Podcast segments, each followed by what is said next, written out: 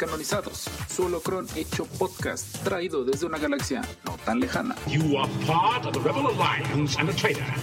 Noticias, análisis, opiniones y peleas entre fans. Acompáñanos a desafiar el canon galáctico durante una hora. Hello there. Iniciando transmisión.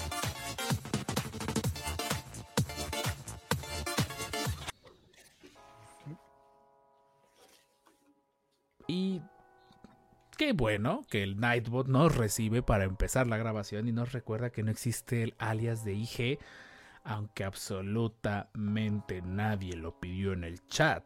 Muchas gracias, Nightbot. En fin, de mientras, saludos, podcasters intergalácticos, los descanonizados, Solocron, hecho podcast como cada semana, que originalmente era lunes y últimamente ha sido martes. Me disculpo totalmente para aquellos que están esperando el podcast los días lunes, pero la vida galante y, y pedillos que últimamente hemos tenido en las, en las transmisiones. Eh, pues ya saben, lo de siempre, la tecnología odiándonos.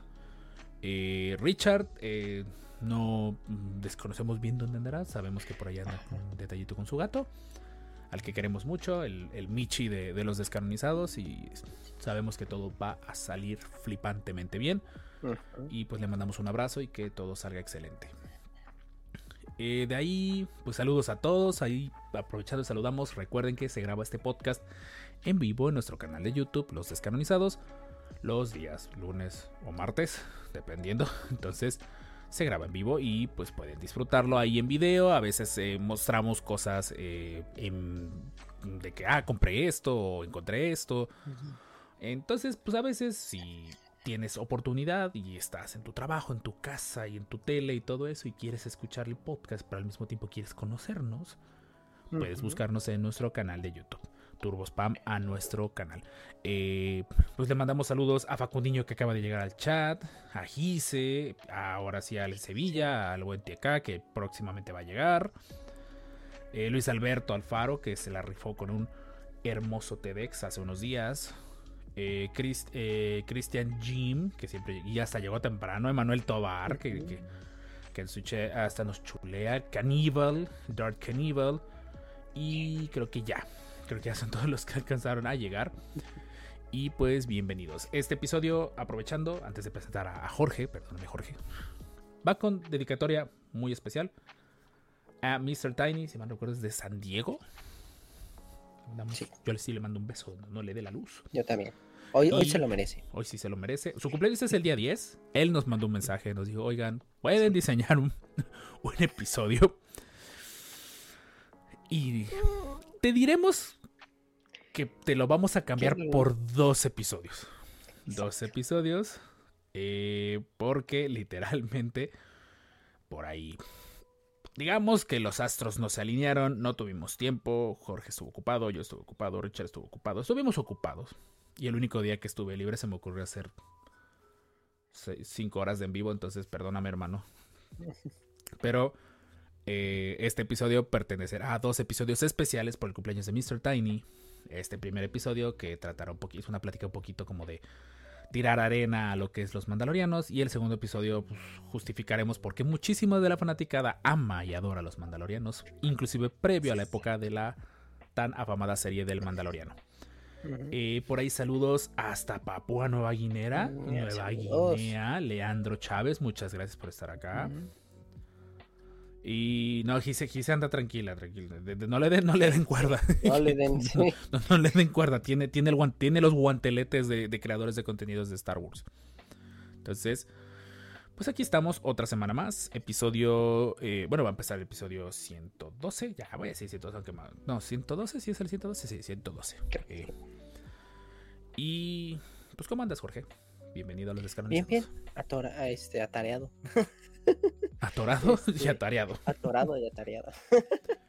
lo de siempre. Este, lo de siempre, ya ves. ¿Sabes qué es lo peor? ¿Qué? Que ya me medicaron. Así que probablemente en un mes seré más intenso. Oh boy. Pobre de ti. Oh boy. o soy colaborativo. No lo sé. No conoces esa faceta mía. Tú, sí, tú, tú adoras mi, mi, Rob de vacaciones. Cuando Rob, Rob está de vacaciones es el Rob creativo, el Rob que, el Rob que planea el podcast como por 15 episodios y lo tira la planeación a medio, a media temporada. Entonces, eh, pero espero que todo salga bien. Yo sé que todo está perfecto. Eh, aprovechando, Jorge, pues si puedes, por favor, inaugura el. Sé que no va a sonar, pero vamos a hacer, ya saben, lo de siempre, de, de decir que, que vamos a querer, o vamos a intentar que suene. El- ya se la saben. El, nada más déjenme llegar 30 segundos. El no, eso no es. El foso del Sarlacc.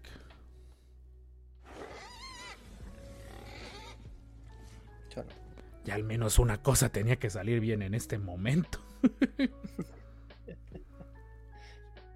Eh, saludos por ahí a Chivo Imperial que nada más llegando está peleando con nuestra mod. Exacto. Eh, Jorge, cuéntanos qué, qué adquiriste o qué consumiste de Star Wars durante la semana. ¿Qué consumí? Seguí viendo Mandalorian. Definitivamente soy fan de la segunda temporada. La primera mm, no me termina de convencer. Qué bueno que traes esa mentalidad mandaloriana ahorita para la plática. Fuertes declaraciones. Y este, dentro de mis compras impulsivas, compré algo. Ok, a ver, te pongo a pantalla completa. No, no, espérame, me equivoqué de pantalla completa.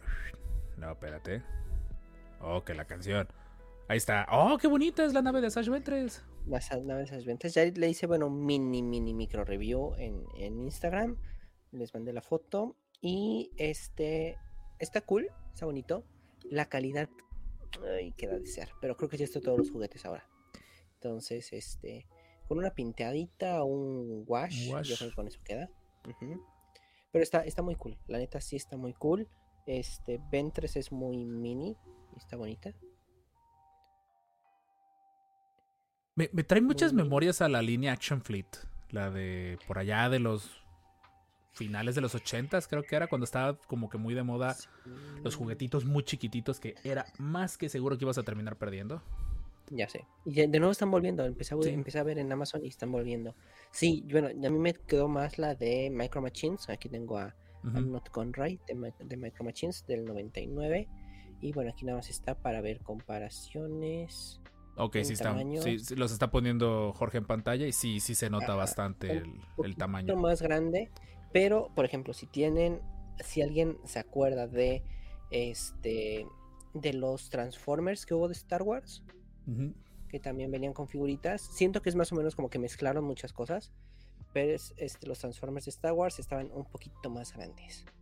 Ah, ok. O sea, Más un figura. punto medio. Y se le ve de buena calidad, se le, ve, medio. se le ve buen, Sí. buen molde. Se le ve buena forma, bueno, buen forma, muy buen molde, la verdad es que sí. Quizá ya los detallitos de cara y eso ya uno lo podría hacer en todo caso, pero ese está muy chido y también venía con una navecita estas, una Scout. Oye, que está bien. Yo pensé Está, que... está muy bonita, ¿eh? ¿Quién está sacando esa colección? ¿Hasbro? Está, creo que sí es Hasbro. Y de hecho, ya está en todos lados. Hoy, hoy fui a, a Suburbia que teníamos que pagar. Este, y incluso en Suburbia estaba. Y estaba la de Ventres, estaba un AT-ST. Estaba la de Luke y estaba la de Vader. El X-Wing de Luke y la, el TIE de Vader. Pero sí están un poquito más caros que en Amazon. Entonces, yo diría que mejor Amazon. Que aparte se viene lo que es Black Friday. en este fin de semana es lo del Singles Day. Que ya es como que moda y meme entre las páginas de internet ofrecer descuentos a los solteros. Ujú. Que tratan de decir. Exacto. Entonces, pues habrá que ver en este caso. Yo, yo sí lo recomiendo. O sea, recomiendo comprarlas, sí. Pero espérate a que haya un descuentito o algo así. Sí, que anden sí diría. baratas. O sea, que, que anden más que- fuera, de su, fuera de su precio regular. A mí también me han Exacto, estado haciendo salir, ojitos, ¿eh? Están de moda. Están, están Y- bonitas. Y de hecho, jeje, ya compré también la lanzadera. La, La de los clones. La Gunship. Sí. está, está bonita. Me la sí imaginé. bonita y sí se ve grandecita. Y no estaba cara, o sea, ya ahorita ya la bajaron a 600 pesos y está a buen precio. Porque, por ejemplo, la de Mando está en milicacho. Este, el halcón milenario está igual en milicachito. Entonces, Porque quiero suponer deben Está ser más buen precio. grandes. Bueno, quién sabe, ¿no? Porque. los monos son iguales. O sea, de este tamaño. O sea, ya vi y más o menos son dos, dos celulares míos. O sea, es como una, una mano mía. Unos 20 centímetros. Ok. Está bien de escala. Lo, se ve. Sí, Se ve coqueto. Entonces, ponle que sea un poquito más, un, po- un poco más chica que la de que la de este, ¿cómo se llama? La de Legión. Ah, ok. Mm, Sí, no, no creo. Bueno, habría que verlo. mira, habría que verlo estos- con las Estos son los monitos de el ex Legión. De Wizards of the Coast. Ajá, y aquí está en comparación Ventress. Entonces, quizá más o menos, quizá un poco tipo Legión. Pero pues obviamente está más barato que Legión. Bueno, eso sí. Bueno, es que, es que Legión no, no vende los vehículos y los que vende. La, la- la neta, para lo que. O sea, si verdaderamente vas a invertirle a jugar ese juego y te, te armas tu ejército chido porque tú quieres armártelo chido.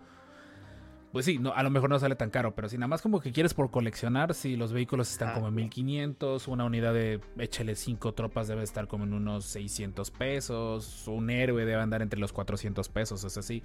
Si es un juego caro, la neta, y sí, tal vez te convenga invertir en una impresora 3D de resina y, y ahorrarte mucho de esos, de esos gastos.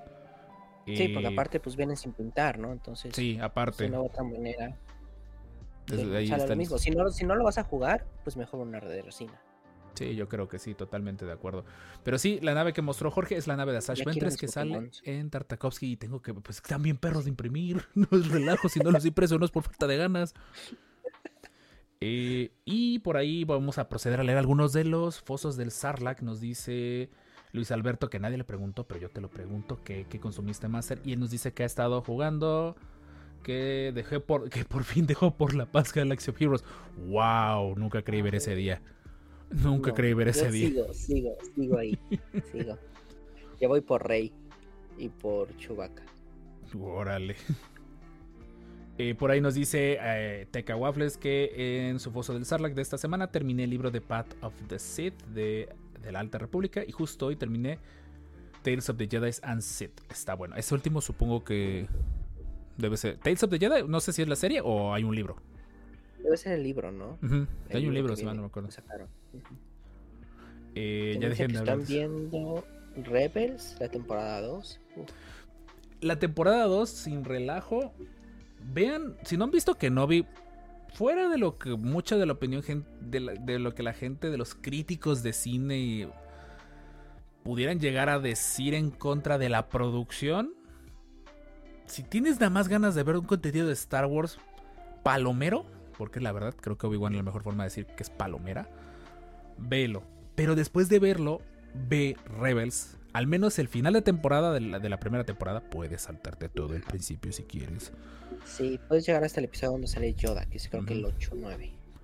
Y ves el final de temporada y empiezas a ver la segunda temporada de Rebels. Ah, se siente una vibra demasiado diferente. eh, eh, Rebels ya conectada con, con Clone Wars con el, con, y con la trilogía original. Se siente muy bien.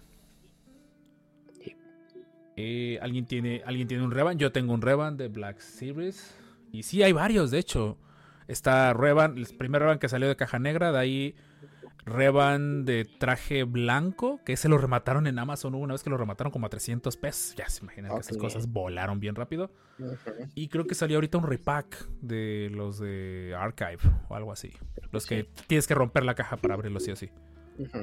Entonces, eh, sí, sí. Hay- el sí Funko está bonito, ¿eh? Y también Funkos, sí, eso sí, de, de ley hay Funkos.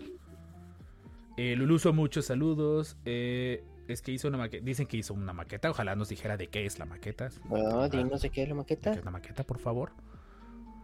Y los Rebels agarra, Rebels agarra otro aire, ¿eh? ¿Cómo saben? ¿En dónde salen esos juguetes? Eh, puedes visitar nuestro Turbo Spam Instagram, donde el Master Jorge se encarga de subirles noticias cuando salen las nuevas líneas de juguetes de Star Wars. Sí. Instagram O en los Telegram. descanonizados. O O tenemos cooperar en Twitch. Con un- una- con el Prime. Con, con un Prime bit, gratis. con un bit también pueden apoyarnos y tienen acceso Exacto, vitalicio al Telegram. Tienes al Telegram y ahí vamos subiendo este, las promociones que hay en Amazon. Totalmente de acuerdo. Y sí, yo cuando puedo les reenvío eh, promociones de Amazon. Promesa que voy a también hacerlo hacia el Discord. Pero ay, es que Discord hagan algo con su aplicación móvil. Está muy. Tener un, un Discord tan subdividido y tratar de verlo en el móvil cuesta trabajo, la neta. yo perdí la, la contraseña, no sé cuál es, no sé cómo entrar.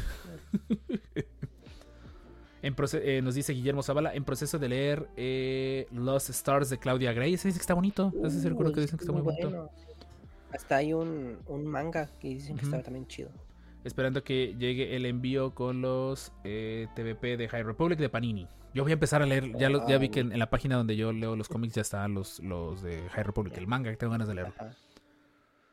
Si necesitas un rediseño fuerte, la app móvil. Sí, la verdad, está- es que está- si la quieres ocupar para comunicarte persona a persona está muy padre. Pero para poder manejar lo que sería una comunidad a través de, de lo que es Discord, le hace falta un rediseño total a la aplicación. Le hace, full- le hace mucha falta. No, eh, no entren en modo Twitter, por favor. eh, Discord, relájense. No. es necesario despedir gente por mandándoles memes, por favor. Sí. Me, eh, eh, me recomiendan ver Resistance. Y nosotros mismos la hemos visto. Ahí está tu respuesta. Vamos si a verla verla, eventualmente en Twitch. Mira, hay, hay una guía, creo que la hizo la Cueva del Wampa o la biblioteca del Templo Jedi. Uno de ellos dos lo hicieron. Una guía de los 10 episodios imperdibles o bueno, que tienes que ver de Resistance. si Que deberías. No, Que dejemos- deberías no digas tenías. Que deberías. Que ver. deberías ver. Y este, pues yo solo vi la mitad de uno. Chales. Vamos a, vamos a ponerle ya fecha, porque nos han estado pidiendo reaccionando. Por ahí quieren. En diciembre. Ajá, es lo que iba a decirte. Que en diciembre, Turbo Spam, esperemos, saldrá nuestra primera tirada de playeras descanonizadas. Por favor, gente, sigan mandándonos en Instagram, síganos mandando inbox de quiénes les interesa, de dónde son principalmente, y tallas para nosotros tener una idea de qué vamos a pedir para las playeras descanonizadas. Rob, me, acabo- me siento cansado. De hecho, me di cuenta hasta antes de empezar que traigo un derrame en el ojo. Entonces, sí, hoy me siento cansado. Eh, extraño al Nightbot. Ahí invoquen, invoquenlo al eh, tallas coleccionistas. Sí, no, yo lo admito también. No, pues, sí, vamos a ver eso. Jorge ya vio la calidad de las playeras. Dije, están bonitas. Pam. Y creo que principalmente lo que yo quería es que no se sintieran acartonadas. Ese tipo de dibujo que, que te hace sudar. Porque sabemos Sí. que, que la jauría descanonizada suda cuando está viéndonos. Entonces. No lo digas. saludos desde Viña del Mar, Chile, Max S. Bienvenido, muchas gracias. Que te está cayendo la gente, qué buena onda. festival. Y ahí está el Nightbot, gente. Mira, Ah, no, me, me pareció muy desfasado el Nightbot en el, en el Ninja Chat, que hoy también el Ninja Chat está dormido, y no quiere mostrar los mensajes. Todos apláudanle al Ninja Chat, que hoy no, hoy no quiere. y por ahí dicen que se compraron eh, Bastion de Lego. Ah, que estuve jugando con el buen Emiliano, estuve jugando eh, 3 mil mil, o sea, 3 millones. Jalo, telo.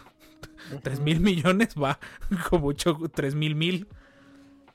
Jalo, con gusto. Te lo- con eso pago la universidad de mi hija. 3K ya lo corrigió. Ajá. Eh, Master Rob parece como si hubieras levantado la producción de un evento internacional el viernes pasado. ¡No! Para nada.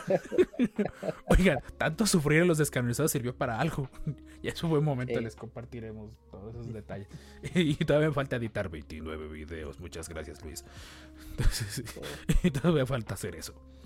Pero estoy aprendiendo a usar más Adobe Premiere. Entonces, esperen mejores edits de los descanonizados. Pero en fin, para no alargar más el- la intro, eh, mi foso del Sarlacc. Eh, déjenme ponerme, a- déjenos ponernos a pantalla completa. Y aquí estoy. Eh, los que ya van viendo, me encanta que los que han visto los primeros episodios de los descanonizados han visto cómo me he ido mudando en las diferentes habitaciones de mi casa. Y cómo las diferentes posiciones donde he acomodado la cámara y las diferentes posiciones de cómo he acomodado las luces de mi estudio. O sea, han visto evolucionar el, este. Entonces yo creo que esta es la penúltima gran evolución, espero, a menos de que mi esposa me regrese al estudio que está en el centro de la casa. Y eh, fui a Walmart, no, no nos patrocinan, ojalá nos patrocinaran. Eh, y estaban unos libreros que ya había visto, que, que quería desde hace tiempo. Y por fin están de, estuvieron de oferta, dos libreritos. Salieron como en... ¿Cuánto? Como en 25 dólares. ¿Sí? Sí, 25 dólares. Muy bien. Y ya logré acomodar todos. Ahí están mis cascos de Halo, mis cascos de. mi casco de Red Ranger, mi, el casco de mi esposa, que es el de los que más chulean cuando estamos en el en vivo. Por ahí está mucha de la memorabilia y sobre todas las cosas. Me agradó que mi hija como que lo respetó. No, ha ido como gato. Lo único que agarra es un Grogu que está detrás del micrófono. Eh, Entonces ya quedó. Ya quedó bien acomodadito. Lo único malo es que sigo sufriendo con pilas reventadas mi sable de Kylo Ren. Tristemente creo que ya murió. No lo puedo abrir porque no sé por qué Hasbro pone dos tornillos y el resto decide ocupar pegamentos plásticos para cerrar sus juguetes. Entonces ahí está, es una bonita reliquia que espero en algún momento poder destartalar y arreglar. Eh, de ahí jugué eh, Jedi Knight. Sí, fue, fue, eso que jugué. Por ahí los que estuvieron en el en vivo. Jugué, jugué Jedi Knight, que es este juego donde Kyle Katarn ya es maestro junto con Luke Skywalker. Empecé a jugarlo, está padre. Eh, la jugabilidad del, Me intriga mucho cómo lograron que el sable de luz tuviera ese chance de, de ser tan manejado como si fuera un, como si fuera un disparo. Entonces, eh, te voy a echar por la venta y te voy, a, te voy a robar los clones. Los clones están aquí abajo, compa. Están aquí en mi pie. no, los quito, no los suelto. ese juego horrible que estaba viendo en el baño haciendo popi. Sí, ese mero. Ese ya, ese lo estoy jugando. Me gustó. No voy a decir como que, ah, súper increíble, pero me gustó. Hay un mod que quiero instalarle. Entonces esperen cuando vuelva a hacer esa transmisión. Y el domingo, sin querer queriendo, me eché una transmisión de 3 horas en TikTok. Eh, yo no sé qué. Decidí tocar el tema de que para mi gusto, y ese va a tema para otro podcast, de que Anakin no es tan poderoso como todo el mundo cree que es. Para mi gusto, no lo he demostrado. Chat, préndense fuego.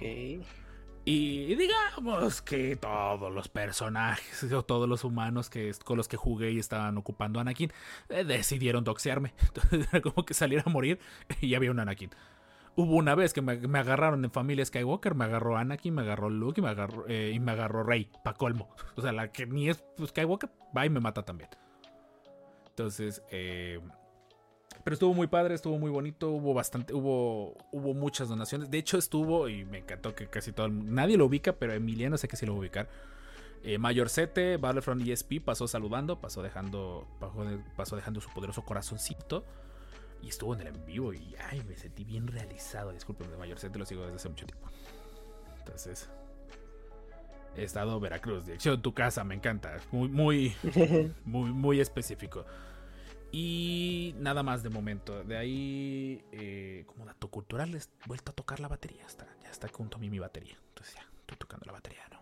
Esperen anuncios. Nada más, de momento es todo lo que, pues, lo que he estado. Em, estuve muy ocupado, no he terminado de editar videos. Ya están las dos partes de personas que sabían, eh, bueno, al menos en TikTok ya están las dos partes de personas que sabían la relación de Padme, tanto leyendas como canon. Y yo creo que voy a terminar de editar unos de clones y ya es buen momento que me ponga a escribir guiones de nuevo. Ya me estaba haciendo pato durante mucho tiempo.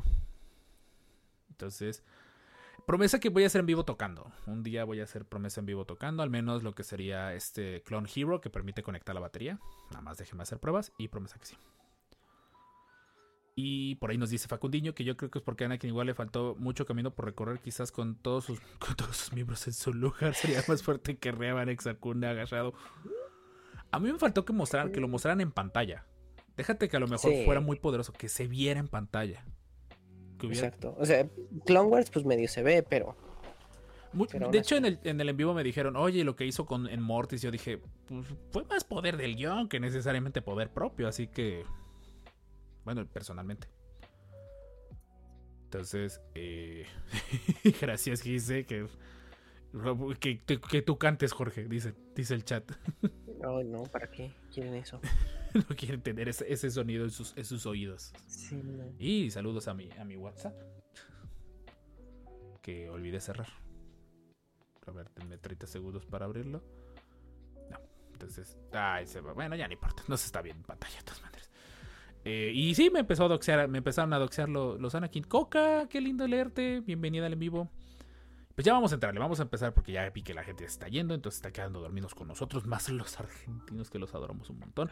Gracias por estar con este horrible desfase que ya les dieron en la torre.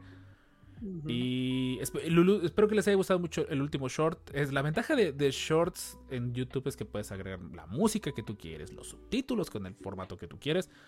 Ya están las dos partes. La versión, hay que ser bien honestos, la versión de TikTok es más larga porque al menos he notado que TikTok nos aguanta a nuestro público ver videos más largos y tristemente, en shorts. Si te pasas del minuto, no es short y te lo hunde en el algoritmo. Entonces, disculpen si ven los edits. Ahí, hacemos el último turbo spawn del, del, día para que vayan a seguirnos a TikTok. esperamos lograr pasar la barrera de los 30.000 seguidores este fin de año. Si no, no pasa nada. Los queremos a todos. Pero bueno, en fin, gente. Entonces nos vamos de una vez con el episodio eh, 112. ¿Acaso el ser mandaloriano está sobrevalorado por los fanáticos de Star Wars? Jorge defendiendo probablemente el, el ser sobrevalorado. Y yo también. Entonces, y yo también. Arre pues, gente. Nos vemos y que la fuerza los acompañe siempre. Que corra cortinilla.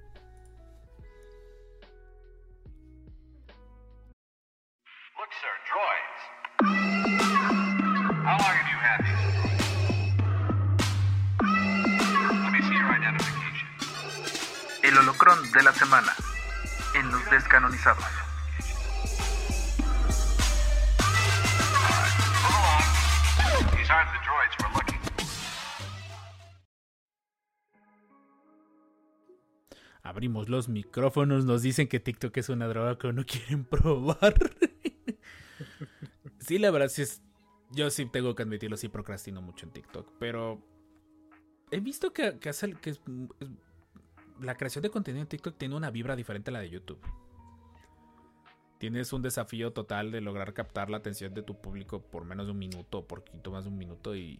Pero lo chido de TikTok es que va acostumbrando, te va acercando a la gente correcta. YouTube y Twitch no tanto.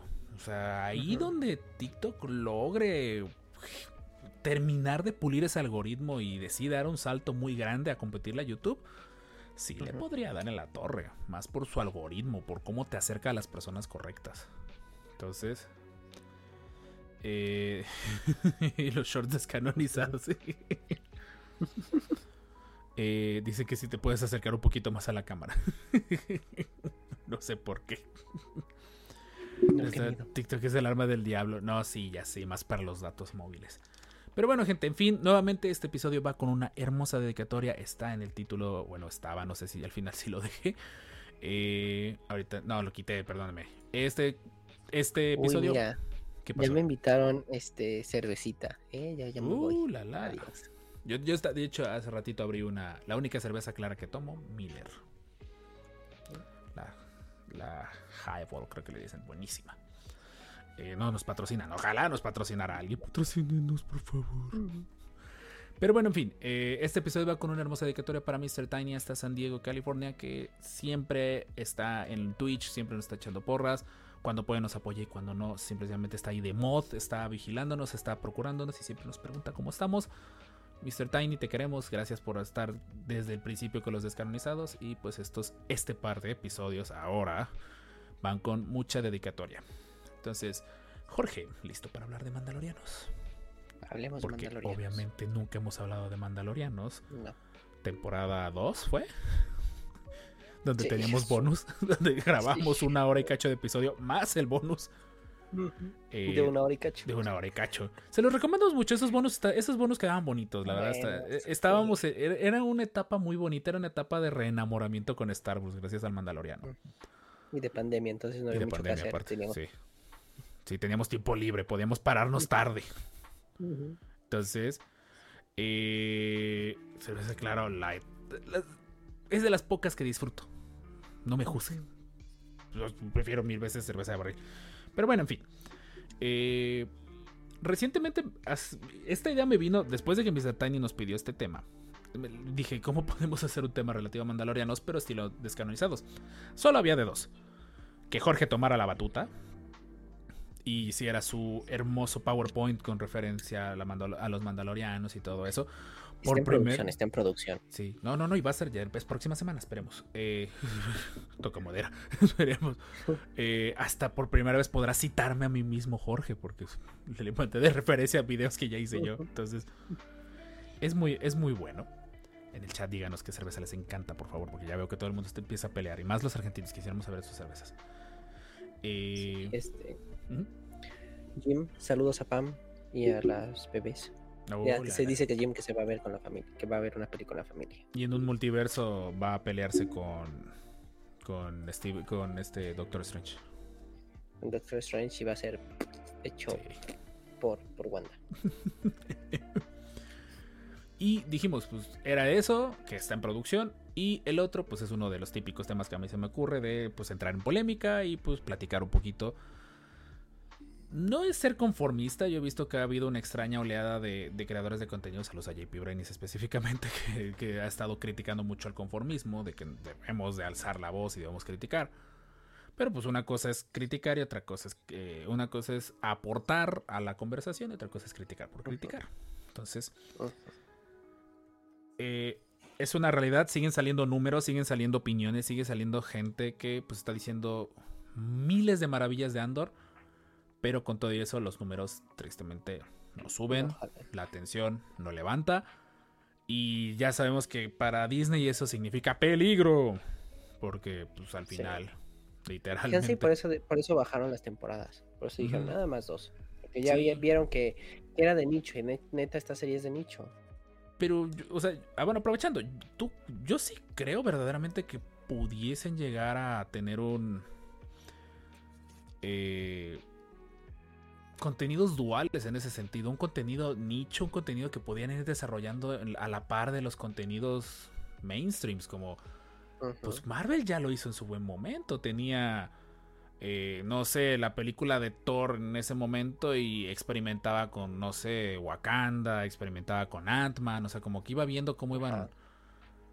Yo digo que también Star Wars podría empezar a tener ese... Pero todavía no estamos en ese punto. O sea, sí, pero todavía. Bueno, Disney no está en ese punto. Disney todavía no está listo para esa conversación. Ajá. Y mi pregunta viene, y lo mencioné yo de hecho en el en vivo con Mandalore Express, que les mandamos un hermoso saludo y un abrazo hermanos. Por ahí vayan a ver el video de Mandalore Express, fue el último de esta semana. Y yo en muchas ocasiones tomé de referencia a Mandalori- Mandalorian primera temporada como el peak, como el tope de lo que podría ser ahorita un contenido de Star Wars. Y se me vino la pregunta de, ¿es cierto o, estoy cometiendo algún tipo de falacia que todavía no me sé los nombres de esas falacias? ¿Es verdaderamente cierto que el, Mandaloriano como contenido de Star Wars es el pico de lo que pudiéramos llegar a consumir y de lo que nos podría ofrecer la marca? Es el inicio de un. O sea, es como el inicio de presentar una buena calidad. O sea, una buena historia de calidad. O sea, buena producción, buena narrativa, buena, buenos temas, ¿no? Siento que es como el. Ah, mira, este es el camino y siento que allá van. Dependerá de ver cómo es la tercera temporada para decirte, ok, es una historia completa. Para mí, la primera temporada de Mandalorian mm, peca un poco de que, pues al final para mí no llega mucho. Entonces, este, puedes omitir varios episodios. Para mí me gusta más la, la, la temporada 12 de Mandalorian. Y digo, ok, aquí ya va a más chido, ¿no? Entiendo que sí hay problemitas de que pues, meten varias historias y quieren todo, ¿no? Pero yo siento que es más el, el hecho de que era un producto nuevo, que no, no habíamos visto nunca en una serie.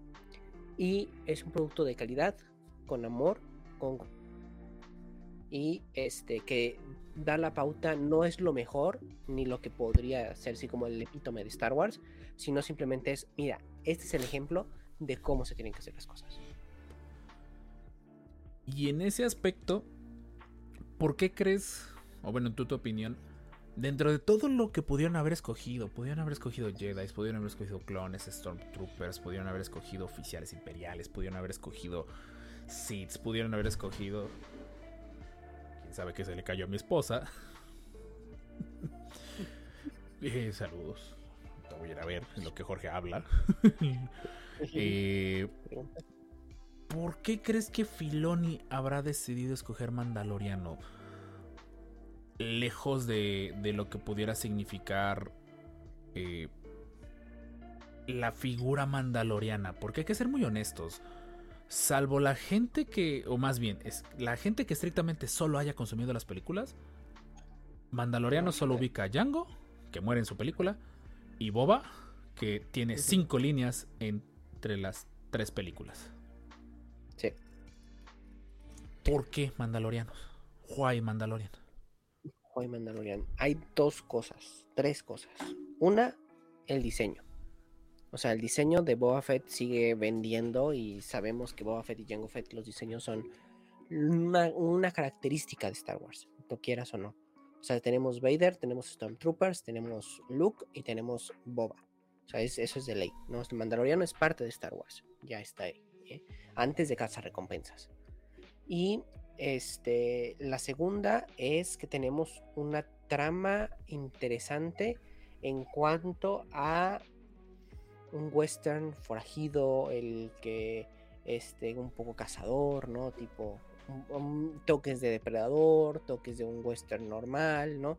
Son tramas conocidas ya por todos y que están muy bien explotadas y entonces ya saben cómo llevarlo y se acoplan muy bien a Star Wars. Y este, la tercera es el, el hecho de formar este universo o agrandar un poquito el universo, mostrar cosas que no eran tan, este, tan a primer vistazo, o sea, si decías, llegan, llegan Stormtroopers, pues ya viste la trilogía. Si llega este Jedi, pues ya viste las películas. Si llegan clones, pues ya viste Clone Wars, ¿no? O tienes Clone Wars. Aquí era un elemento que no sabías, pero tenías un interés por saberlo. Y más aún que pues te lo presentan en modo de secta. o sea, Es lo que te iba a decir. ¿Por qué crees? O sea, tú en tu opinión, ya también ya voy a dar la mía, estoy preparando. ¿Por qué crees que la gente tenía un genuino interés en los mandalorianos? eh, fuera de a lo mejor de cómo se vieran o de, o de qué es lo que ellos podían llegar a estar eh, ofreciendo como un producto dentro de Star Wars. ¿Por qué crees? porque hay una mitología no dicha dentro, de, dentro de- del Mandaloriano. O sea, hay una dentro de la cosmología de Star Wars, hay un nicho específico para los Mandalorianos en los que se alaba al Mandaloriano por casi nada, ¿no? Y entonces, el, ese, ese hecho de que se alabe por un buen diseño, por una buena trama, porque quieras ver más de eso, este, significa que vas a tener esas, este, cierto interés. Ahora también debemos de ver que en el universo expandido hay ciertas historias de mandalorianos, ¿no? Este, tenemos el, los... el Kotor, Kotor subió a los mandalorianos a tope, ¿no? Este, Sí. lo sabemos. Y de ahí, este, los cómics pre- precuela de Kotor, pues los, los subieron aún más. Pero no es, no es una historia que todos conozcan. Entonces, al final de cuentas, se vuelve como un rumor de, mire, los que los mandalorianos son muy chidos porque son unos guerreros, hicieron tales guerras o no sé qué. Le preguntas a un fan de Star Wars, ¿no? Y entonces hay un lore que ya está atrás, pero que se pasa como de boca en boca. No es un, no es un producto que lo consumiste de una u otra manera. Y entonces ese hecho de que ya haya, ya haya un lore y que tengas una idea de cómo es y de que son unos guerreros y que fueron una, una, una este, tribu o una raza súper super fregona que se aventó varias guerras y lo que quieras, aunque nada más con que te den esos conceptos dices, quiero saber más. Porque ya está en, ese, en ese imaginario colectivo el hecho de que son chidos porque ya hay ciertos elementos culturales que ya nos han dicho, que se han pasado de voz en voz y que han modificado inclusive cómo funciona o cómo, se, cómo fueron los productos originales, este, el cómo es un mandaloriano. Entonces como de, lo voy a ver. O sea, el, el que, el que sabe de Star Wars quiere verlo en tele. Y el que no sabe mucho de Star Wars quiere ver lo que ha oído de mandalorianos. Poco, pero ha oído cosas chidas. Ok, sí, sí está muy interesante. De hecho, aprovecho y aparte antes de dar ya mi, mi opinión. Y sí, obviamente hace falta el PowerPoint. Próximo episodio vamos a contar todo este lore oculto, como Jorge en este ahorita. momento, todo lo que Jorge mencionó con respecto a los mandalorianos. A los mandalorianos, vamos, ahora sí, spo- eh, spoiler del próximo episodio y alerta de mucho contenido, de, de mucha, mucho texto que, que vamos a prepararles. Eh, por ahí paso saludando a los que acaban de aterrizar en el hangar descanonizado, el buen Edson Martínez, nuestro signo de interrogación que nos felicita por lo de los 2.000 suscriptores, ya rumbo a los 3.000, gente, vamos, rumbo a los 3.000. Poquito a poco, pero vamos subiendo. Créanos, después de dos años de estar en 500, ver que el número no deja de subir se aprecia mucho. Esperemos que en serio les guste mucho los contenidos. Y Aarón, obviamente, y él, él da un punto muy importante, que es, eh, que es lo que fue eh, Boba Fett. Yo personalmente nunca sentí tanta empatía por Boba Fett. Se me hacía un personaje muy de relleno, no lo entendía. Eso sí, la figura estaba genial. Y, Hasta eso yo decía, ay, es muy sobrevalorado, ni siquiera compré Ujú. figura. y a mí sí me gustaban, más que nada las estatuas. Luis de Amalgam tenía unas estatuas bien chidas de, de Oh, sí. Boba Fett. Y siento que también lo que permitió que el Mandaloriano se, se metiera en el, en el colectivo del, del fandom de Star Wars fue que el Mandaloriano fue el primer nicho de mercadotecnia en Star Wars. Boba Fett fue la primera vez que Star Wars se atrevió a vender humo. Ajá. Y vaya que lo logró hacer. Sí. Entonces. eh, Y sigue, sigue. bueno, pondré esta pregunta para contestarla después. ¿Qué tanto influyó Baby, Gro- Baby Yoda o Grogu en la fama de, este, de, esta, de esta serie? Yo siento que fue vital. Fue vital porque nadie voltea a ver al Mandaloriano. O sea, el eh, o sea, sin restarle mérito, el Mandaloriano, los visuales de la primera temporada son una joya. Con todo y que no tenía su armadura de Beskar en- de- durante el principio de la armadura, perdón, de la serie. Pero también es interesante cómo a los fans de Star Wars y en general sienten mayor afición por el bando eh, de los malos y en este preciso caso por el bando de los eh, moralmente ambiguos. Los famosos scum, los famosos villain y los famosos bounty hunters. ¿Por qué, ¿Por qué al fan de Star Wars le agrada tanto ese concepto? Porque al final puede funcionar, siento, en mi opinión, como lo que tú necesitas que funcione. Boba Fett, Jango Fett, eh, Exar- eh, no que diga este, hasta el mismo Revan, eh, Neocruzados, los Mandalors y todo eso, pues funcionan muy ambiguamente, funcionan de acuerdo a lo que tú necesites en ese momento. ¿Quieres que sean buenos? Tienes historias donde los mandalorianos se alían con la República. Tenemos, por ejemplo, toda la guerra con, con este, con el sobrino de Luke, El, ajá. Caedus. Ay, Caedus en leyendas. Eh, tienes al Mandaloriano que claramente sabemos que lo que está haciendo es raya entre lo de, pues sí, algo hizo mal, pero quién es el que decide que hace algo mal en el canon. Jango Fett, que al final, pues como él dice, soy solo un hombre que trata de ganarse la vida. El mismo Boba Fett, que con solo decir, It's not good to me dead, no, no es bueno para mí muerto, pues ya desde ahí sabías sabías, o sea, la el, el Mandalor o la, a la cultura mandaloriana supo, supo totalmente vender algo moralmente ambiguo. Ajá, y con misticismo. Sí. Hay un detalle que mencionabas que me agrada mucho y, y sí es cierto, mucha gente no, no lo voltea a ver porque ya dan por sentada la historia y Luis Alfaro por allá anda, es el, es el mejor ejemplo. Gracias a Kotor, principios de los 2000 Star Wars se logró mantener relevante. O sea. Star Wars atacó un nicho de mercado que ya, ya conocían, pero que es los gamers. Y los gamers que no buscaban juegos de la película, gamers que buscaban una historia muy fascinante. No tan fascinante para Jorge, pues porque digo, nuestro Jorge, modo del gato, corba- el gato corbatas va a acabar su primer semestre de carrera y Jorge sigue sin acabar el juego. y sería muy, muy interesante por ahí que, que estaba, que estaba Coca y que estaba Gise. eh, y no sé, quién más está- no sé si alguien más estaba, perdóname. Eh, que nos den su opinión, porque para un hombre a lo mejor por todo el... La forma en la que hemos sido educados, pues es muy llamativo un, un, un cazarrecompensas que cargado hasta los dientes y que puede destruir 10 ejércitos y nadie le va a hacer daño. Entonces, esa es, es mi, es, es mi, mi pregunta y va para, para chat. También, ¿qué tanto influye el, el hecho de que los mandalorianos principales pudieran hasta cierto punto ser pues, figuras muy masculinas? Para que, para que esta, esto, y no estoy diciendo que sea machista, misógino, opresor, por favor, no, no, no, no, ese es el punto, ese no No, es no, ese. o sea, pero entran, entran en el rol canon, en el rol socialmente aceptado de masculino. Exactamente. ¿Será que esa es la razón por la que el fan de Star Wars, que sabemos que, un- y lo vemos en nuestros es- números, más del, más del, que el del 70% de nuestra audiencia son, son varones? Entonces, Vamos a ujú. Ajá. manden mensajes, manden inbox. Mi punto viene de. Verdaderamente, ¿por qué crees que el Mandaloriano es tan llamativo fuera de su lore? Porque el lore lo han ido expandiendo poco a poco. Y lo han ido expandiendo de una forma, creo que solo para poder cumplir, solo para poder decir, ah, es que no podemos dejar a Boa Fett con solo de póngalo en la bahía de carga o no, no lo mates o que Vader le diga sin desintegraciones. ¿En qué punto se Con esos elementos, ¿no? O sea, con esos elementos de no desintegraciones, no lo mates. Ahora sí, esas pequeñas frasecitas es como de, ¿qué hay atrás de eso? O sea, ¿por qué lo dijeron? ¿Cuál es el lore detrás de eso? Es lo que nos, lo que nos tenía hasta cierto punto intrigados.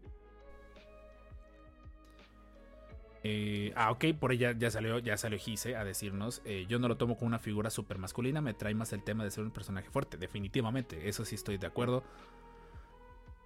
Y, y alguien que ayudó que también se afianzara mucho la figura de la cultura mandaloriana, ya en el canon, también fue Filoni, Filoni con sus poquitos episodios donde nos hablaba del Mandalor de, Mandalor, también ayudó a que la gente dijera, oye, esto, mu- mucha, esto es una cultura. A diferencia de lo que pudiera llegar a ser los Jedi, o a diferencia de lo que pudieran llegar a ser los Sith, o los clones, o algo por el estilo. ¿Crees que la carta de misterio para los mandalorianos les juega mucho favor? Sí, claro. Y eso es lo que te digo, es, es lo que pienso, bueno, no te lo he dicho, pero lo pensé cuando lo, lo decía. Este, eh, eh, el problema puede su- su- surgir con tanto contenido de mandalorianos, o sea, de Mandalor ahorita, con, con Mando, el hecho de que pierdan ese misticismo de la raza, porque es lo que, lo, lo que lo- los caracteriza.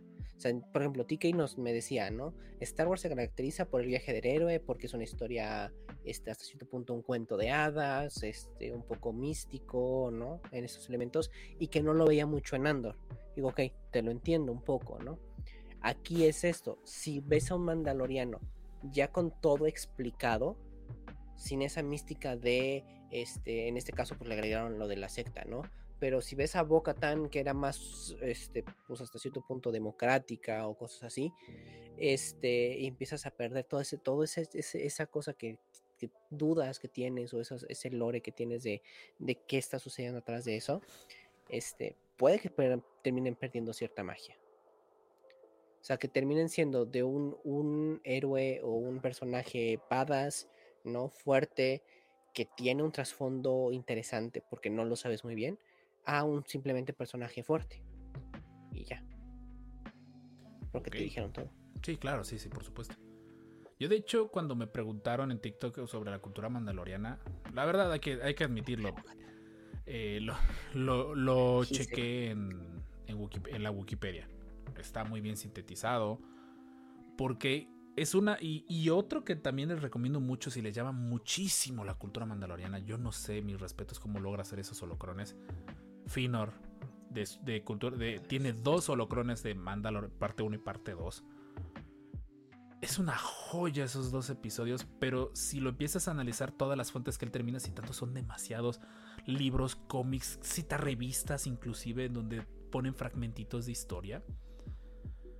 Eh, arriba CR7, ya no juega en el Madrid, pero sí, totalmente, sí, soy, soy, soy de Madrid, soy del Madrid, perdónenme. Exacto. Aquí Entonces, odiamos a Piqué. Este, eh, no es cierto. Bueno, pero- sí, un poco. Pero e- e- ese es mi punto de... Regresando a, Es- a todo eso. A ver, sí, sí, sí. Sí, sí, vas a decir. Ajá, es que como decías, o sea, mucho de lo, de lo que hace Finor es conseguir esas guías visuales que alguien más lo construyó, que alguien hizo, y que uno no conoce, pero oyes de él. ¿No? Es lo que, te- lo, que se- lo que decía hace rato, oyes del canon, no lo sabes, no sabes, no, tú no lo leíste de, de lo que es el Mandaloriano, pero oíste, ¿no? Y eso es lo chido, que oyes de, así como oyes de los Jedi, como oyes de los Sith, así oyes de los Mandalorianos. Entonces hay ciertos elementos que no estás viendo y que no estás leyendo, que no los tienes presentes así físicos, pero este, tienes cierto oído, o cierta cosa que te llegó, cierta información que te llegó auditiva. Y hasta cierto punto, este, pues los humanos somos así, o sea, los humanos venimos de esa tradición oral, de este, hablar ola- de oral, de pasarlo a todas nuestras tradiciones oral, oralmente, y nos llama más la atención Palabras, algo pues, gente, no, no, no empiecen Palabras, de cochinotes. Sí, sí, sí, sí, no, perdón. Sí, muchas veces esa palabra. Este, eh, pero, es, o sea, sí, o sea, hablarlo de discurso, de, este, de tú me lo cuentas, ¿no?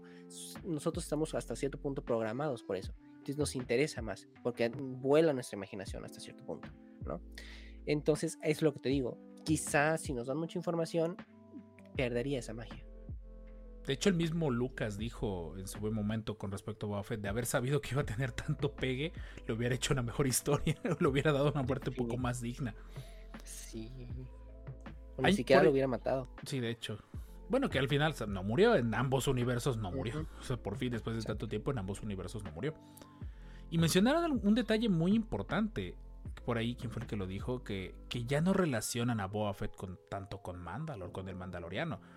Para eso ya tenemos a Din Djarin. Mi, mi pregunta viene a ser.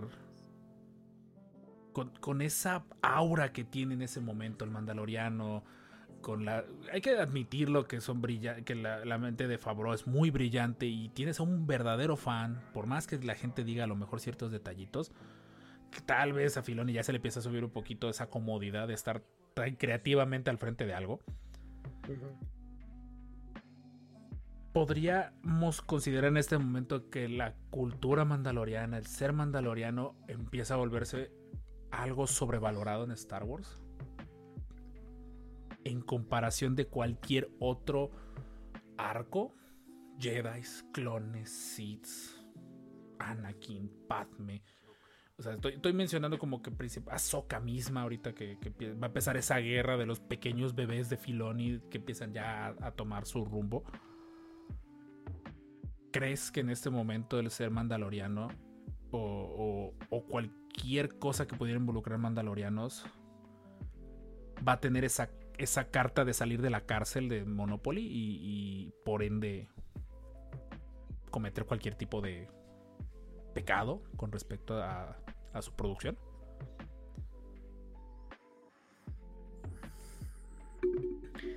Ahorita yo te podría decir que está un poquito más justificado el ser fan de Mandalorianos. Antes sí te diría que estaba súper sobrevalorado. O sea, era como de, tú es un traje bonito, ¿no? y una historia sin saberlo. Ahorita te diría, sí, ve, no es como que lo que preferiría en, mi, en lo particular de Star Wars, pero este, ya le construyeron el lore suficiente como para decirte, va, te lo concedo, ¿no? Este, no es como lo mejor para mí, pero este, yo no diría que esté en el punto de sobrevalorado en este momento. O sea, en vistas de la tercera temporada, con la tercera temporada quizá, ya después, probablemente sí. Sí, o sea, es que, y también, hasta qué tanto punto el mandaloriano puede, exi- o sea, más bien, la cultura o el lore mandaloriano puede ser relevante dentro de los fans de Star Wars si no está el mandaloriano de Indy Jarin de por medio. Nah, no. ¿Tú crees va, que va a funcionar. tú, sí. tú confías plenamente que eh, lo digo porque se supone hay un rumor de una serie de Bocatano. Habían mencionado algo por ahí, un pequeño spin-off, creo que de ella o algo relativo a ella. Que ese es otro detalle que me encanta del lore extendido de, esta- de Star Wars, específicamente de los mandalorianos. Las mujeres dentro de la cultura mandaloriana. Es muy, y sonará raro decirlo, es muy progresista para la época en la que fue diseñado ese, lore. El lore de los mandalorianos viene desde los 80s. 80s, 90s, 2000s. Entonces, y en esos entonces ya empezaban a tener visiones de una mujer ruda, pero, o sea, una mujer fuerte, una mujer independiente, una mujer que tenía las mismas capacidades o más por encima de los hombres referentes a lo que podría ser un, algo físico como se supone que el hombre tiene esa capacidad biológica de combatir por encima de la mujer. Pe- pe- Pero bueno, ese como que era un punto que quería dejar muy en claro con respecto a la cultura con respecto a las mujeres, porque también es de los lores que agregó mujeres. O sea, porque de momento Sí. solo teníamos a los Jedi. Los Sith, si lo analizamos, estaban un poquito demasiado sexualizadas las Sith que estaban inc- incorporadas a los Sith, pero se entiende por qué, pues porque muchos de los fans de Star Wars son varones y muchos de los fans de Star Wars varones pues so- se sienten más apegados al, al imperio, a los malos y todo eso, ¿verdad, Jorge? Y por ahí se escuchan, se escuchan a todos, no, soy- no soy yo, es mi hija.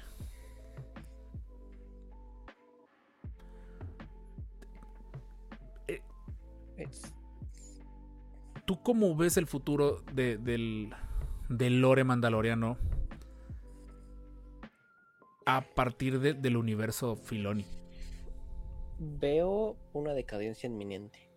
Este, veo un tope en la temporada 3. Con Ahsoka veremos qué sucede. Supone que son creo que 5 temporadas de mando, 4 o 5.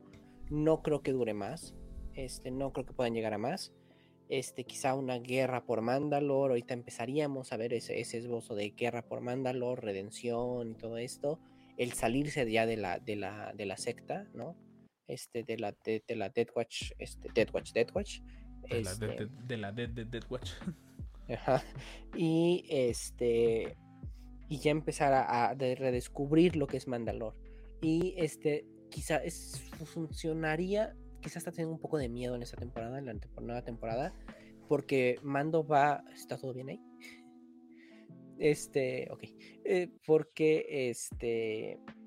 Va a conocer nuevos, nuevos mandalorianos. Con nuevas culturas. O bueno, con nuevas tradiciones. O va a conocer O sea, ya a mandalorianos. Ajá, o sea, ya no va a estar ahí en su mundito ahí encerrado, ¿no? Sino ya vas a ver lo que es en complejidad, ¿no? O sea, en completo cuáles son las características de los mandalorianos en general, no solo de estos, va a conocer en este caso los nuevos mandalorianos que son Bo-Katan, Satín, no, pero principalmente Satín, de ahí Bo-Katan entra tras su muerte, este, y va, vas a ver todo esto, entonces va, va a ser una, una- una temporada interesante porque va a buscar redención, pero a la vez va a decir, voy a redimirme ante ese grupito porque es el que me crió, pero en realidad ante todos no lo necesito, ¿no? Entonces, va a ser, o sea, yo espero que sea un- una, una, trama hasta cierto punto psicológica identitaria compleja. No creo que lo hagan mucho, pero espero que sea algo así, ¿no? Pero de ahí de eso, una guerra, peleas y todo, y de ahí quizá nos vayamos a, a lo que ya vimos en la Segunda Guerra Sith, eh, o en lo que vimos en las guerras mandalorianas, algo así, te creo, tipo Game of Thrones, inclusive un Game of Thrones, guerras mandalorianas, podría funcionar junto con la República, con la antigua República, podría funcionar, pero siento que tienen que bajarle un poquito de nivel porque tenemos mucho mandaloriano y nos vamos a chocar de eso.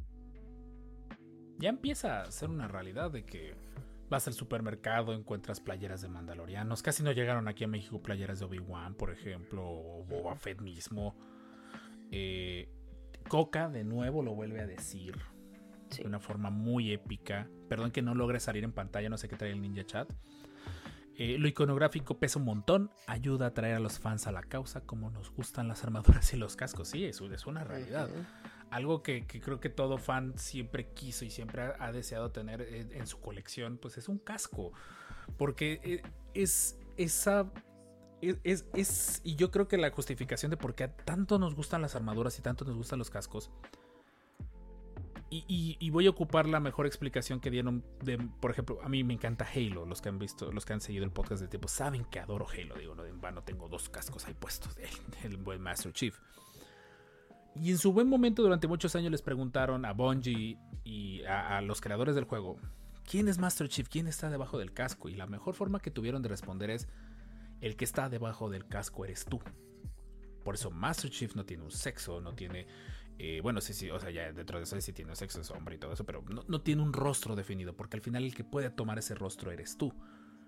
Y esa es la virtud de- del casco mandaloriano, del casco de Stormtrooper, del casco de clon. Que al final tú una vez que te lo pones, da igual tu trasfondo, da igual de dónde seas, de qué país seas, hasta tu propia condición física, Ujú. estás en el, en el personaje. Estás, eres parte. Y, y no hay forma de que se pueda poner en tela de juicio eso. Y, y eso creo que fue lo, lo- lo icónico de, de- de Star Wars en lo que respecta a, a esas armaduras y esos cascos. Te permitía estar en el personaje sin tener una explicación o una justificación. Exacto. Por eso tiene tanto auge los mandalorianos y la 501. Sí. Definitivamente. Porque te dan una identidad, perteneces sin tener que generar una historia grande, simplemente es soy yo teniendo mi traje, con mi historia, siendo parte de Star Wars. Me están- me están- me están- por ahí me están mencionando. Me encanta que el chat está peleado entre qué es, qué es Halo y los que sí entendieron la referencia. Gracias, gracias por, por los aplausos, pero Ay, ¿no saben qué es Halo? ¿Ya es tan viejo eso? No, Ok, ay, puedo tener un déjà vu. déjeme ver si puedo. Kyle, eh, ¿cuánto le digo? En 10 minutos. Para que sea para el final del programa, que pueda estar Alex para eh, compartirnos un poco más de eso. Para que salgan los comentarios. No es tanto eso, o sea, eh, no, a ver, acuérdense que nosotros re- eh, capturamos y transmitimos a través de OBS. Perdón, es que no queremos pagar. no, y se supone tengo una aplicación, tengo una extensión de navegador que permite que salgan los mensajes en pantalla, pero hoy está, hoy está dormida. Déjame ver si la puedo arreglar Ujú. sobre la marcha. Jorge, eh, ya dejen de actualizar el Ninja Chat, por favor. Lo actualizan cada dos días. Al rumbo que va, tu peor temor es que la fórmula mandaloriana simplemente se acabe. La hemos mencionado en muchos episodios.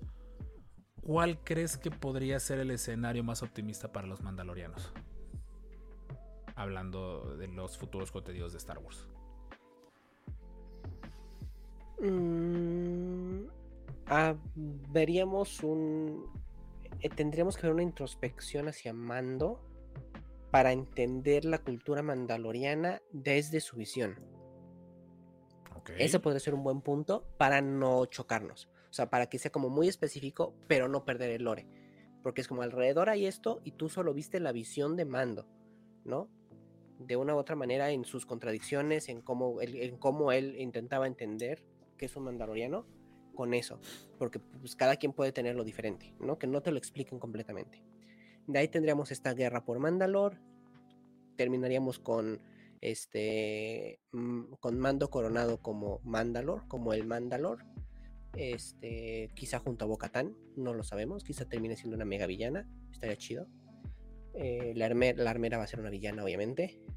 Y este, quizá un mitosaurio. Estaría chido ver un mitosaurio de- dentro de, de las cavernas de Mandalor que, hayas- que haya- hayan sobrevivido unos cuantos mitosaurios y que Mando al final este, salga cabalgando un mitosaurio. Estaría genial. O sea, sería puro. No, no tendría ni sentido. sí. Puro, pero puro fanservice. Y creo que sería buenísimo este fanservice. Eh, y ya de ahí dejarlo, dejar el mando ahí. Ahí ya, ya eres líder de Mandalor o lo que sea. Tan tan, terminó. Y nos, en un tiempo después, ya que haya terminado, vemos una, vemos High Republic, vemos series de High Republic, vemos series de Jedi, vemos series de por acá, vemos si el Skeleton Crew funcionó, este, alguna otra cosa. Y después nos vamos a, a pasado de mando. Al pasado, al pasado de Mandalor. lo que a lo mejor pintan o hay un, un- ajá, sí. No, y lo que hay un tipo de muy posible rumor muy underground de que por a lo mejor por eso se, se congeló lo del retorno del juego, de por qué han estado metiendo, deja de pegar en el micro, Perdón, sí. de por qué han estado metiendo eh, por ahí como pequeños indicios de lo que podría significar el famoso regreso de Kotor. Porque es lo que permitió, es lo que eh, es lo que llamó mucho la atención, es lo que permitió que el que esa vibra mandaloriana fuera tan bien recibida. A pesar de, un per- de, de- de estar poniendo en pantalla personajes tan moralmente ambiguos. Es- ese yo creo que es lo. Ajá, porque pues te daban la libre elección de cómo ser. O sea, estaba muy chido, o sea, está muy chido el juego, simplemente que no funciona para hoy en día. Sí. y de hecho también, eh, y ta- tanto, tanto peso tiene dentro de la fanaticada de Star Wars el Mandaloriano que existe un tercer club. Mucha gente no lo ubica. Mucha gente ubica a la Legión 501 o, al- o a la Rebel Legion. Pero se les olvida que existen los Mandalorian Mercs, los, los. Mando Mercs, que son los clubes de disfraces. Y de hecho, si tú lo verificas dentro de los clubes de disfraces de Star Wars, que los Mandalorian Mercs, como quien dice, dentro de los oficiales, como que son como un segundo lugar, porque no son tan oficiales, pero bien que funcionan en cualquier desfile, Ujú, son los que tienen mayor libertad creativa. Sí. Que es lo que yo presiento que también llena ese hueco de que durante muchísimos años, cuántos fanfics, cuántas historias, cuántos niños y niñas estaban en sus cuartos, en sus parques, con sus figuritas, inventando esa historia jamás contada de Boba Fett, inventando esa historia jamás contada de, de- de todos estos personajes relativos a los mandalorianos, tratando de, de, de descifrar quién estaba debajo de ese de esa T de esa T de visor que, que tenían los mandalorianos y podríamos decir que hasta cierto punto el hecho de que ahorita el mandaloriano, el- el- la cultura mandaloriana, el mandalor, es indirectamente un fanservice. Lo fue con la Uy. primera temporada, quizá. Por ahí, Gise, tenemos, tenemos visitas de un bot. Uy, rolen, rolen, rolen los links. Eh, déjenme bloquear temporalmente al usuario. No, sé- Ya. no, perdón. Wow, ¿qué pasó? Ya los quise, ¿no? Gracias, Gise. No sé si nada más. el comentario. Este, dice Boba Fett terminará siendo el líder de Mandalore y será poseedor de Dark Saber. Así terminará la serie. Eso ya sucedió en, en, este en el universo expandido, no volverá a pasar. Bueno, sin el y Dark ahorita Saber. viene, un- viene. Este yo siento que sí eh, de- va a depender cómo lo manejen. Porque mucha gente. eh, De entrada, desde el concepto, el Mandalor, los, para los que no ubiquen. Tiene por alguna extraña razón, porque en serio no sé por qué a Filoni no se le ocurrió ocupar otra palabra. Tiene dos connotaciones. En el canon actual, Mandalor es un planeta. Es el planeta hasta donde sabemos origen de los mandalorianos, porque en leyendas sabemos que los mandalorianos no nacieron ahí, llegaron ahí. Y el Mandalor en leyendas es ese líder supremo, es ese líder religioso, cultural, que representa la cultura mandaloriana y que, que, que, que se llega a él gracias a, a los, a lo intrínseco de la cultura mandaloriana, la guerra y el combate. Si somos los que les gusta usar su headcanon, pues literalmente tenemos lo de el cruce de que este de Darth Maul fue Mandalor por un momento. Porque se supone que se lo tienes que ganar en combate. güey. Si, si, si vieron en su buen momento, salieron muchos memes acerca de la venta del Dark Saber. Específicamente el de me voy a tener que batir a duelo con la del Walmart que me va a vender el Dark Saber porque si no, no soy digno. Inclusive se supone que la propia destrucción del, del domo de Mandalor viene de la creencia de que es de, de cómo Bo-Katan obtuvo el Darksaber por parte de, Sa- de Sabine. Sí. Entonces, aquí es lo, lo interesante. Filoni tiene en sus manos una bomba de tiempo con respecto a los fans hardcore de la cultura mandaloriana. Sí, si no les cumple y no, si no lo hace bien, porque por ejemplo vemos que Mandalor, el planeta, mm, este se llama así por Mandalor, ¿no? Que es el que conquista el planeta. Y pues todo se rige a partir de sus creencias y este de la guerra, que ya más más o menos iban así, pero él como que define cómo es, ¿no? Aquí habrá que ver cómo lo trasladan, que va a ser en esa temporada cuando van a empezar a trasladar eso, ¿no?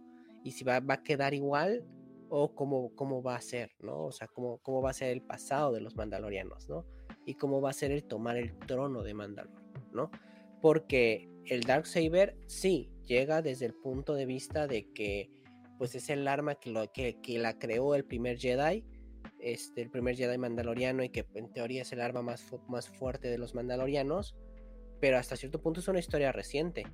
No es una Ujú. historia como en el universo expandido, que era una historia de Mandalor hace miles de años que conquistó Mandalor, ¿no?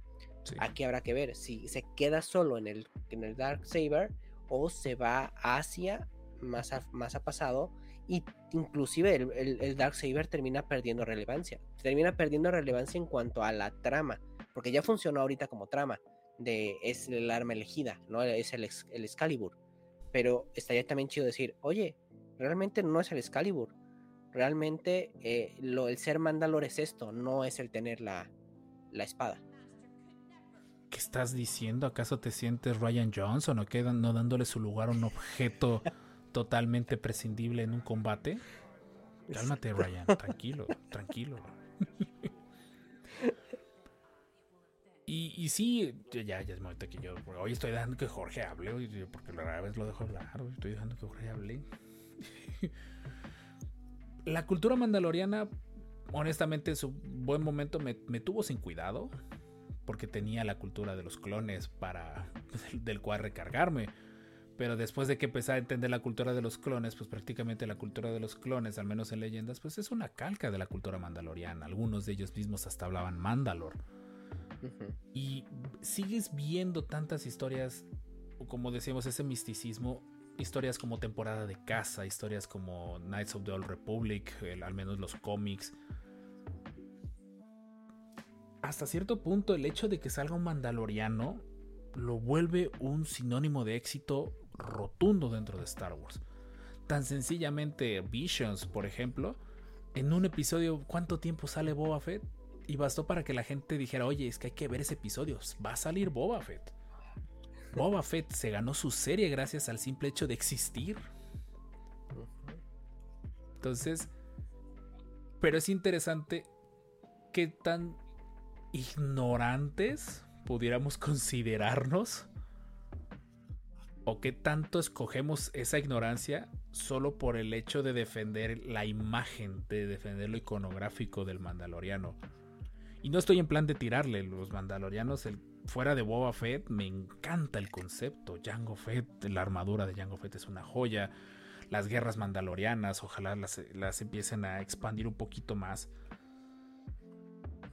Y lo hemos platicado desde nuestras expectativas, si mal no recuerdo, hacia la segunda temporada del Manda, de Mandalorian, de cómo puedes lograr pasar una barra tan alta. Y en la segunda temporada, apenitas, pero lo lograron. El final le- les, les ayudó mucho. Sí. Entonces, el último mensaje, perdón que se vea muy chiquito, pero el último mensaje está buenísimo. Eh, dice, le importa 3 hectáreas de camote poblano el Dark Saber, nada más le importa su hoyo. Sí, sí, totalmente de acuerdo. Ahí es donde faltar, ahí es donde siento que los fans mandalorianos han estado muy, diría, diría Jar Jar, estáticos, han estado muy estáticos de... Porque al final pues le han estado dando gusto. Y presiento que van a seguir eh, teniendo ese gusto. Sí. Ahorita presiento que vamos a tener un mini descanon y random explicando algunas cosas a la, a la gente de fuera. Eh, y, y es sano tener este tipo de pláticas. Yo creo que de vez en cuando vamos a hacer este tipo de pláticas con otros personajes. Los clones, por ejemplo, se merecen un episodio de este estilo. Yo estoy dispuesto a que, a que toque un episodio de si verdaderamente los clones son sobrevalorados. Entonces, chales, nos vi que borraron. Batata. Ah, ok, sí. De hecho, ah, ¿a poco están hechos con eso? No sabía. Ahora le Sí. aprendí algo nuevo hoy. Y eso que soy de Es México. Es que bueno, batata nunca lo ocupamos. Batata. Sí, es- sí, sí, sí. Es la, lo que le dicen la, en inglés es sweet potato. Sí. Pero, Ya se me antojó un dulcecito. sí, por lo menos algo. Pero, en fin, entonces, esperemos que esta mini plática y todo eso le- les haya agradado mucho. Al final vamos a, pues, le podemos seguir dando vueltas y todo. Y podemos encontrar Sí. mil y un argumentos de por qué los mandalorianos son hasta cierto punto sobrevalorados. O a lo mejor ese, ese cariño que la fanaticada le tiene pudiera no estar tan justificado. Al mismo tiempo que está justificado, que está gracias a estos nuevos contenidos donde una figura que tiene muy pocos diálogos, cuya, eh, cuyo lenguaje corporal es lo que te transmite esas emociones, que esperemos que por favor al actor se le baje un poquito el de quítenme el casco y quiero salir más, para que no rompa con ese misticismo del que estamos hablando, como que recapitulando esos puntos claves de al final, sí, Boba Fett como representante de los mandalorianos sí está sobrevalorado, sí está injustificado ese amor que le tiene la gente, pero al mismo tiempo cumple con la propia esencia de lo que un mandaloriano dentro de Star Wars debe de ser. Entonces, en gustos se rompen géneros. Y en el caso de los mandalorianos se rompen cráneos. Entonces,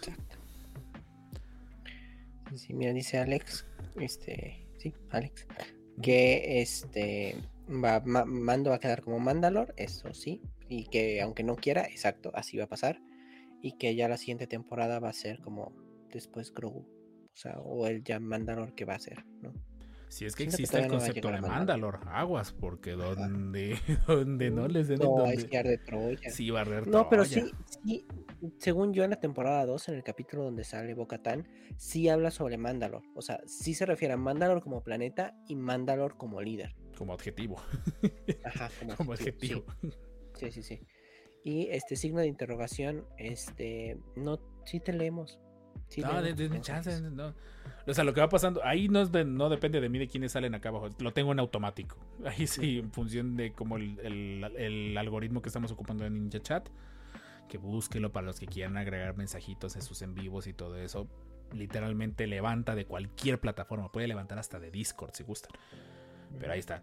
Y oh, ya me ha pasado en algún momento, ya nos ha pasado en algún momento que hemos tenido muchísimos comentarios y, y creo que llega un momento donde queremos leerlos a todos y pues no podemos, pero los queremos de todas maneras. Y pero independientemente de todo eso, solo espero que las, los próximos futuros contenidos que involucran mandalorianos sigan cumpliendo con ese estándar de calidad, con esa con esa marca de la casa que, que ha permitido que, que Star Wars de una u otra manera siga siendo relevante. Ya lo hizo en su buen momento con el episodio 5, lo hizo con el episodio 2 y lo está haciendo con una época tan complicada como fue la época después de las secuelas. Que hay que afirmar, las secuelas hubo mandalorianos. No, Tal vez le faltó a las secuelas mandalorianos para tener éxito. Sí. Entonces, sí. eh, Que Rey fuera hija de Corky. y que Jorge por fin tenga una serie donde confirmen que Corky es, es hijo de Obi-Wan Sí, exacto. y será maestro de Grogu en un futuro. Mira, dice, aquí dice signo de interrogación que este quiere una serie de los descanonizados. Puede ser de Corky. No, es cierto, pero hay planes, hay planes. Luego, luego veremos. Eh, Mientras déjenos salir vivos del podcast semanal.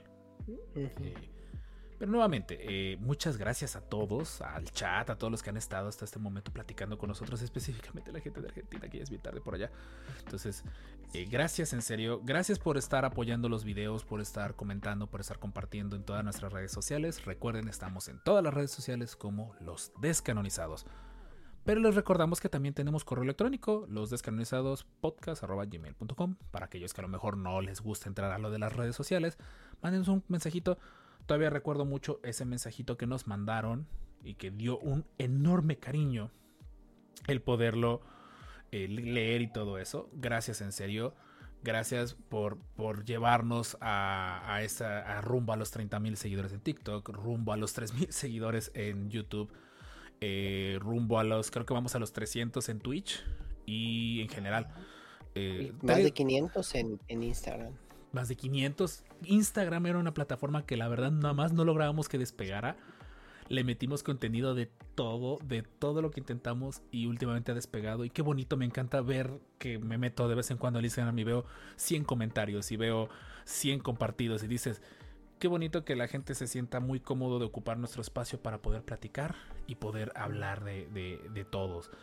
Y a todos los que han estado de invitados o que estarán invitados, como, como el buen Ale, próximamente también esperamos que Coca o Gise también en el futuro episodio estén también.